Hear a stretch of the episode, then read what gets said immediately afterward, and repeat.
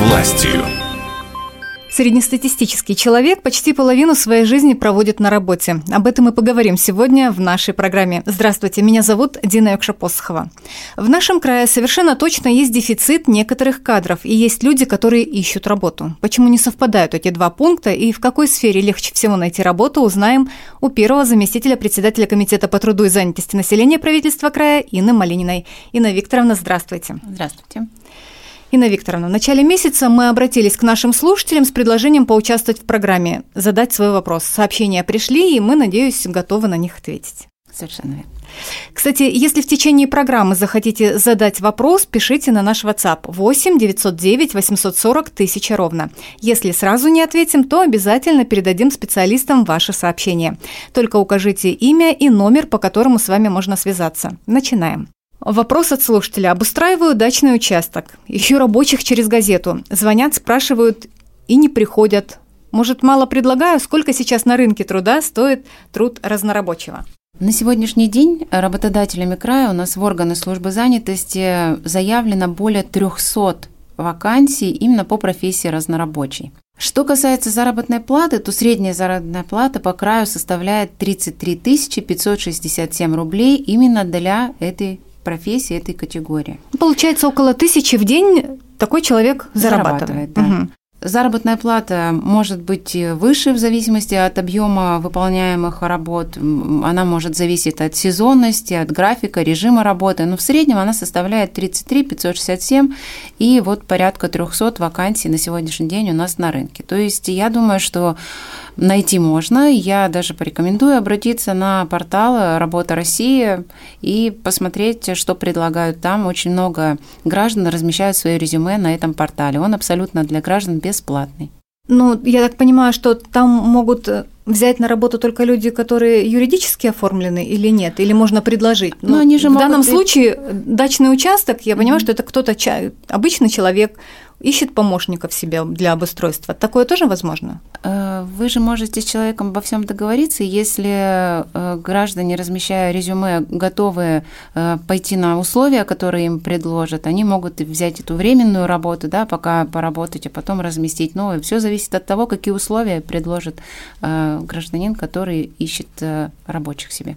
Угу. Инна Викторовна, продолжаем. Как быстро человеку помогают найти работу, если он обратился в службу занятости? Есть какие-то определенные да, здесь, сроки? Здесь э, все очень индивидуально, потому что здесь э, зависит все от опыта работы, от квалификации, которую вы имеете, от образования, которое у вас есть. У нас есть ряд э, востребованных профессий на рынке труда, по которым можно устроиться очень быстро. Если же вы какой-то долгий период не можете трудоустроиться, возможно, а, ваша а, занятость предыдущая, опыт работы не соответствует и не востребован на рынке, тогда вы можете обратиться а, в службу занятости, где вы можете повысить квалификацию, либо вообще переобучиться. Срок поиска работы может составлять от одного дня до там, пары-трех месяцев если угу. вы, допустим, будете получать какое-то дополнительное образование. То есть здесь все очень индивидуально. Мне 38 лет. После закрытия магазина «Косметика» написано было в скобочках на нашем WhatsApp. Не могу найти работу с таким же заработком. Нужны или молоденькие девочки, или предлагают низкую зарплату, не такую, как была. Какие способы трудоустройства есть, где посмотреть вакансии? Ну, мы знаем, что некоторые магазины закрылись, это не только косметика, но и одежда, и вот продавцы столкнулись с такой проблемой. А, вообще э, мы всем изначально, кто у нас находится в поиске работы, предлагаем обратиться на портал «Работа России». Это федеральный портал, где размещаются все вакансии работодателей, и можно разместить бесплатно свое резюме. Э, если вы самостоятельно не можете найти работу, нужно обратиться в центр занятости по месту вашего нахождения. Еще хочу обратить внимание, что портал «Работа России», он сейчас э, активно взаимодействует э, с HeadHunter, и поэтому угу. ваше резюме, которое вы размещаете на портале «Работа России», они автоматически, если вы ставите в определенном там окошечке галочку, оно будет автоматически отражаться и на портале HeadHunter. Поэтому считать, что он, допустим, у нас менее продвинут, чем там другие какие-то кадровые центры нет. То есть это такой серьезный ресурс, на котором можно действительно подобрать себе работу, подать заявку. Если все-таки самостоятельно не получается, нужно обратиться в центр занятости и э, не, не обязательно, что вам предложат, э, не предложат стать безработным. Вы можете получить статус ищущего и как ищущий работу получить услугу, и вам сделают подбор из того, что у нас э, имеется в базе ваших вакансий. А чем отличаются эти статусы? А, имея статус безработного, вы встаете автоматически на учет, вы получаете пособие по безработице, а если вы э, получаете статус ищущего, вы, допустим, можете на сегодняшний день находиться в трудовых отношениях, но обратиться уже в поисках какой-то другой работы, если вас на нынешнем месте что-то не устраивает. Угу. Какие специалисты сейчас нужны на оборонных предприятиях и как туда устроиться? А, оборонные предприятия сокращенно у нас называются ОПК, я их буду так называть, чтобы вот, угу. да, было короче. Вот на предприятиях ОПК у нас в основном требуются высококвалифицированные специалисты. Ну, эти предприятия, Это... можно сказать, что у нас Комсомольск и Хабаровск в основном расположены? Или Амурский Амурск? район, да, у нас э, есть ряд районов, где работают, действуют такие предприятия. Что касается кадров, значит, требуются там инженерные специальности, которые связаны с авиастроением, судостроением, э, приборостроением, фармацевтикой. Если конкретно берем э, специальности, то это инженер по э, комплектации оборудования, инженер-технолог, инженер-конструктор, инженер-программист, инженер-химик. Помимо этого требуются и токари разных направлений, такелажники, судовые, слесари по топливной аппаратуре. То есть вот так, чтобы взять просто разнорабочего, нет такой востребованности. То есть эти предприятия заявляют в большей степени высококвалифицированных э, требования к высококвалифицированным специалистам, и больше требуются, конечно, инженерные профессии. Инна Викторовна, мы до этого говорили, что можно обучиться. Есть такая возможность взять а. направление, обучиться и вернуться на предприятие? Вы знаете, для того, чтобы работать все же на этих предприятиях, а, у вас должна быть база те э, курсы, э, которые предлагает служба занятости и наша вот известный наш национальный проект «Демография», через который мы переобучаем, они все таки предлагают краткосрочные курсы, и это обучение не даст возможности простого э, гражданина, не имея опыта работы и какого-то образования, сразу выучить на инженера. А токарь-сварщик, например? Вы знаете, можно, да, рассмотреть вот какие-то специальности и там из рабочих профессий, Э, точечно. Ну, даже это можно пройти, скорее всего, и на самом предприятии. Угу. Некоторые предприятия также имеют свои учебные центры, и они у себя уже обучают на тех станках, на том оборудовании, которое они применяют у себя в работе. Вот за получением этой информации также можно по телефону горячей линии лично в центр занятости всю эту информацию можно получить в службе занятости, либо завести себе личный кабинет на, на портале «Работа России» и онлайн пообщаться пообщаться с сотрудником Центра занятости и также получить информацию. Я так понимаю, что все вопросы, которые касаются трудоустройства, они очень личные. Нужно все взвесить, всё рассмотреть, все индивидуально. Следующий вопрос э, актуальный, мне кажется, для сегодняшнего дня. На каких предприятиях сейчас открыты вакансии и какие требуются люди после частичной мобилизации? Если Волна берем... частичной мобилизации, как это сейчас принято называть, она вот только прошла, но уже наверняка есть какие-то потребности у предприятий. Если мы в целом возьмем а, ситуацию на рынке труда, вот первая часть вашего вопроса, на каких предприятиях сейчас открыты вакансии, на сегодняшний день у нас заявлено около 20 тысяч рабочих мест работодателями. У нас, так скажем, да, кадровый голод, потому что у нас заявлено, размещено 5 тысяч резюме на портале, да, и заявлено 20 тысяч вакансий. То есть, естественно, нам не хватает рабочих рук, не хватает людей, это то, что я говорила в самом начале программы. Вроде бы есть вакансии, есть люди, которые хотят устроиться, но почему-то они не совмещаются. Но этот дисбаланс тоже объясним, потому как э, люди имеют одну профессию, а востребованы э, другой профессии. Э, те, кто имеют нужные, необходимые профессии, они, допустим, живут в другом районе, а потребности вакансия, допустим, в центре, там в Хабаровске, а человек проживает в Николаевске, не готов к переезду. То есть вот этот дисбаланс, он объясняет, почему такая ситуация ситуация на а рынке край у нас большой. Да. Угу. Вот дефицит у нас квалифицированных кадров испытывают сфера в первую очередь строительство, так как в пандемию да, у нас еще запрет на иностранную рабочую силу, и мы здесь, конечно, очень много трудовых ресурсов э, потеряли, так скажем. Помимо строительства... Он еще не снят, правильно я понимаю? А, нет, для многих а, стран еще нет. То есть те, угу. кто здесь а, по патенту работали, часть осталась, а многие, которые приезжали как бы таким вахтовым методом, они сейчас не могут приехать угу. на работу. Дефицит у нас также в лесном хозяйстве, в деревообрабатывающей промышленности, в металлургии, транспорт, связь и наши вот постоянные две отрасли, которые постоянно испытывают потребность. Медицина... Это здравоохранение и образование. Угу. Да, это две тоже проблемные такие отрасли. Наиболее востребованные профессии вот из тех, которые я назвала э, отрасли строительной, это монтажники, э, монтажники трубопроводов, каких-то ЖБ-конструкций, технологического оборудования, слесари, слесари-ремонтники, сантехники и медицинский персонал. Это медицинская сестра, это врачи разных направлений, угу. педагоги по направлениям. У нас на сегодняшний день заявлено около 700 э, вакансий рабочих мест в медицине, вот именно медицинские, э, медицинская сестра, врачи. 300 э, свободных мест в образовании, а выше э, специальности, которые я называла, монтажники, э, слесари, там где-то по 700 свободных рабочих мест сегодня на рынке вот по этим направлениям.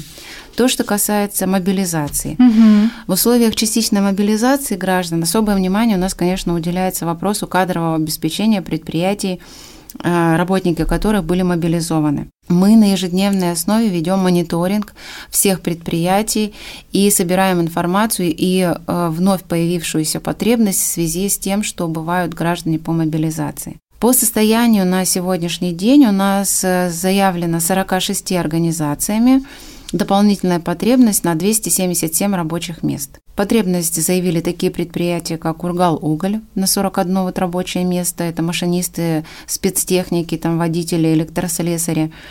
А МУП города Хабаровского доканал 18 рабочих мест заявил, это также водители, слесари, электромонтеры, асфальтобетонщики. А сельхозпредприятие «Спорос» 13 рабочих мест, это трактористы, водители, механики. Ну, еще одно из предприятий, там Троицкое ПО «Хлебозавод». 18 рабочих мест – это водители, пекари, кочегары. А, с каждым предприятием а, ведется индивидуальная работа. Почему? Потому что граждане, которые призываются по мобилизации, они иногда возвращаются на свои рабочие места. Угу. То есть не всех, которых призывают, отправляют там в горячие точки. То есть и граждане проходят там, допустим, какое-то обучение, да, там возвращаются назад или по каким-то причинам не прошел там по здоровью. Вот, поэтому индивидуально с каждым предприятием проводится работа. И когда мы говорим о замещении этих мест, мы опять же же должны понимать, что это временные рабочие места. Граждане временно освободили эти рабочие места, и они на них вернутся. И поэтому не каждый человек готов на какой-то период пойти работать. Обычно все ищут место так, чтобы закрепиться, получать уже какие-то э, соцвыплаты и быть основным работником. Но, тем Поэтому не менее, предприятиям-то сейчас не так легко. А, вы знаете, я считаю, что э, предприятия, вот если мы говорим да, о количестве дополнительных рабочих мест, не скажем, что это критическая да, цифра, в большей степени спасибо работодателям, они самостоятельно пытаются своими ресурсами, которые имеются, как-то заместить эти угу. рабочие места. Но мы все равно вместе активно принимаем участие, подхватываем. Если есть возможность у нас из числа безработных граждан кого-то переобучить, Опять же, мы тут рассматриваем выпускников вузов, которые могут, как бы, может быть, на время практики или временно прийти на открытые рабочие места. То есть мы все варианты здесь просматриваем и работодателям предлагаем для того, чтобы они не испытывали такую сложность, проблему, которая возникает у них в связи с мобилизацией. Угу. К следующему вопросу переходим. Слышала о программах переобучения, мы уже сегодня несколько раз об этом упоминали. А можно ли потом устроиться на новую специальность? Где найти список профессий и курсов и как понять, что выбрать? И дополнение к вопросу, а если тебе уже за 60? Угу. Видимо, у человека конкретный возраст, и он спрашивает именно про себя. А граждане в возрасте 50 лет и старше, граждане предпенсионного возраста, это одна из приоритетных категорий для прохождения профессионального обучения и получения дополнительного образования в рамках национального проекта «Демография». То есть Предпенсионный это... у нас 50 плюс. Вы знаете, у военных это один возраст, а, у, угу. да, то есть это разные категории. То есть предпенсионеры, они в, в разном возрасте, угу. да, по-разному. Здесь очень тяжело сказать. Вообще это 5 лет до наступления возраста, когда ты уходишь на пенсию пенсию по старости. Угу. Ну, есть и другие категории граждан. То есть, если вы, вам 50 лет и старше, то вы, наоборот, одна из привилегированных категорий, для которой с удовольствием проведут новые курсы, вам дадут новое образование, э, специальность для того, чтобы вы могли дальше трудиться на рынке и быть востребованным. Вот, кстати, о востребованности. А, Здесь как раз вопрос Заходим есть. на портале «Работа России» в раздел «Переобучение в рамках нацпроекта «Демография», и там есть весь перечень э, профессий, на которые можно переобучиться. Также на интерактивном портале Комитета по труду и занятости в разделе «Для граждан» переобучение в рамках нацпроекта есть этот перечень профессий. А там и там перечень профессий разный. Мы же говорим, что Нет, работа в России – это федеральный портал, а в Хабаровском крае наверняка какие-то особые потребности. Э, все наши потребности все, всех регионов, они все находятся в этом портале «Работа России». То есть у нас отдельно, допустим, по Хабаровскому краю вы можете посмотреть на интерактивном портале, и то же самое вы увидите, если вы заходите на портал «Работа России» в раздел «Хабаровский край». А, то есть Выбирая указав свой регион. Край, да, конечно. Если выбираете свой регион, вы уже видите конкретно по своему региону. Угу. То есть у нас, естественно, что он дублируется. Другой, иной какой-то информации нет, она абсолютно идентична разное и там, и там. То есть получить информацию о том, какую профессию можно получить, можно там. Обучение проводится абсолютно бесплатно. Перед началом обучения, э, вот то, что говорили, обязательно да, трудоустраиваться. Перед началом обучения граждане заключают у нас трехстороннее соглашение. Это очень важно. То есть у нас э, э, ранее заключалось, договор заключался между граждан, гражданами, которые хотят пройти обучение, и учебным учреждением. Угу. Сейчас мы заключаем трехстороннее соглашение, и сюда подключается еще работодатель. То есть мы уже учим То под есть он конкретную берет на себя ответственность, да, получается, да. что мы обучаем этого человека для того, чтобы я взял его на работу. Да. Угу. То есть под конкретную э, потребность работодателя. И поэтому здесь уже у вас в любом случае появляется ответственность, что после прохождения обучения вы должны будете к конкретному работодателю уже трудоустроиться. Ага, это а здесь есть другая сторона, условий. сколько я должен отработать за это обучение? Это нет. Этого нет. Но вы должны обязательно трудоустроиться. Если в течение трех месяцев вы не трудоустраиваетесь, то вам нужно будет возместить затраты, понесенные э, на ваше переобучение или обучение. Угу. А сколько а срок дальнейшего это уже не важно. Угу. Да, это, этого нет. Следующая категория, мы возвращаемся опять в юную среду, это школьники. Можно ли в учебное время года работать школьником? Вопрос такой. И какие есть предложения? Да, одно из, одна из государственных услуг э, службы занятости – это предоставление рабочих мест и трудоустройства несовершеннолетних. Несовершеннолетние это у нас с 14 до 18. До 18 да. Вот этот возраст. Угу. Да, вот э, если хотите, я могу вот прям по порядку. Значит, трудовой договор может быть заключен с несовершеннолетними, которые достигли возраста 14 лет, для выполнения легкого труда без ущерба для освоения образовательной программы. То есть они могут э, работать не только в каникулярный период, но и также в свободное от учебы время. Перед заключением э, трудового договора несовершеннолетний должен пройти обязательно медицинский осмотр, но это в случае, опять же, если он идет на какое-то предприятия, где это необходимо. В иных случаях э, есть специальные такие справки, формы, которых также достаточно работодателям для того, чтобы принять на работу угу. несовершеннолетнего. А также здесь работодатель должен помнить о сокращенном рабочем времени для несовершеннолетних, то есть от 16 до, до 16 лет не более 24 часов в неделю, от 16 до 18 лет не более 35 часов в неделю могут работать эти граждане. При этом а, рабочая смена детей от 14 до 15 лет не может превышать 4 часов, 15 до 16 – 5 часов, от 16 до 18 – 7 часов. Подросток, который достигает 14 лет, он может найти работу также на портале «Работа России», может обратиться на интерактивный портал, либо в Центр занятости по месту нахождения. А в 2022 году у нас размер материальной поддержки составлял от 1800 рублей до 4800 рублей в зависимости от места проживания. То есть это та сумма, которая выплачивается дополнительно ребенку к той заработной плате, которую будет выплачивать ему работодатель. Но в этом случае он должен быть официально трудоустроен. Официально То есть если... если он трудоустроен по договору ГПХ, он уже не сможет получить никаких выплат от службы занятости. А, то есть его должны, как по старинке скажу, его должны взять в штат. Да. Правильно понимаю? Да, угу. на штатную единицу. Если интересно, то я могу сказать о том, что в Хабаровске у нас в основном трудоустраивают э, муниципальные образовательные учреждения детей. В Комсомольске у нас активно с нами взаимодействует э, филиал э, ПАО компании «Сухой КНАС». Также в Комсомольский центр образования «Открытие» с нами работает. В Николаевске на Амуре очень здорово здесь нам с рабочими местами помогает администрация, администрация города Николаевска, поселка Мага. И есть у них районный дом молодежи, который ежегодно предоставляет э, большое количество рабочих мест.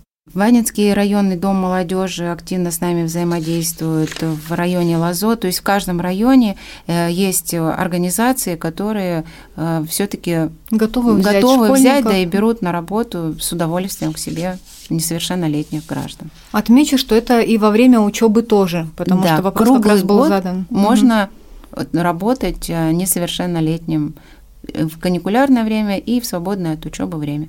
Следующий вопрос. Я приехал из Мариуполя. Сейчас живу в пункте временного размещения. Очень хочу найти работу, но мне везде отказывают в трудоустройстве. Обращался в силовые структуры, а также пытался устроиться на завод. Создается впечатление, что отказывают из-за двойного гражданства. Как нам, беженцам, найти работу? Нужно ли при этом отказываться от украинского гражданства? Вы знаете, у нас э, из числа прибывших граждан на сегодняшний день на территории края у нас находится порядка 633 граждан. Угу. Из них, э, ну, это в общем, да, это и пенсионеры, и дети, и все. Из э, числа прибывших, находящихся вот сейчас на территории края, Э, порядка 300 человек изъявили желание трудоустроиться. И на сегодняшний день 90% из них работают, находятся в трудовых отношениях. Что касается двойного гражданства, согласно российскому законодательству, лица с двойным гражданством у нас не являются иностранными гражданами, и на них как бы не распространяются дополнительные обязанности, которые установлены для иностранцев. Однако имеются ограничения, а, касающиеся трудоустройства граждан для там, определенных категорий. Так, допустим, запрет на иностранное гражданство прямо установлен для сотрудников органов внутренних дел. А, ну вот, а, в Росгвардии, то, как раз да, писал, да? спасательных ну, формирований МЧС, работников уголовно-исполнительной системы, ну и ряда других государственных структур. Для отказа от иностранного э, гражданства достаточно подать соответствующее письмо, уведомление в отдел по вопросам миграции по месту жительства или фактического пребывания. И после того, как с вас будет снято да, второе гражданство, вы можете повторно обратиться в эту организацию и думаю, что здесь уже никаких препятствий для трудоустройства не будет. Я думаю, что мы ответили на этот вопрос. Я благодарю вас, Инна Викторовна, за разъяснение. Напомню, на вопросы наших слушателей отвечала первый заместитель председателя Комитета по труду и занятости населения правительства края Инна Викторовна Малинина, а программа наша подготовлена к эфиру совместно с Главным управлением губернатора и правительства края по работе с обращениями граждан, организации контролю поручений. И если к нам еще поступят вопросы на наш WhatsApp, которые мы назвали в начале программы 8 909 840 тысяча ровно, мы обязательно вам передадим их. Мы с удовольствием на них ответим. Спасибо вам. В студии была Дина Якшапосхова. Всего доброго.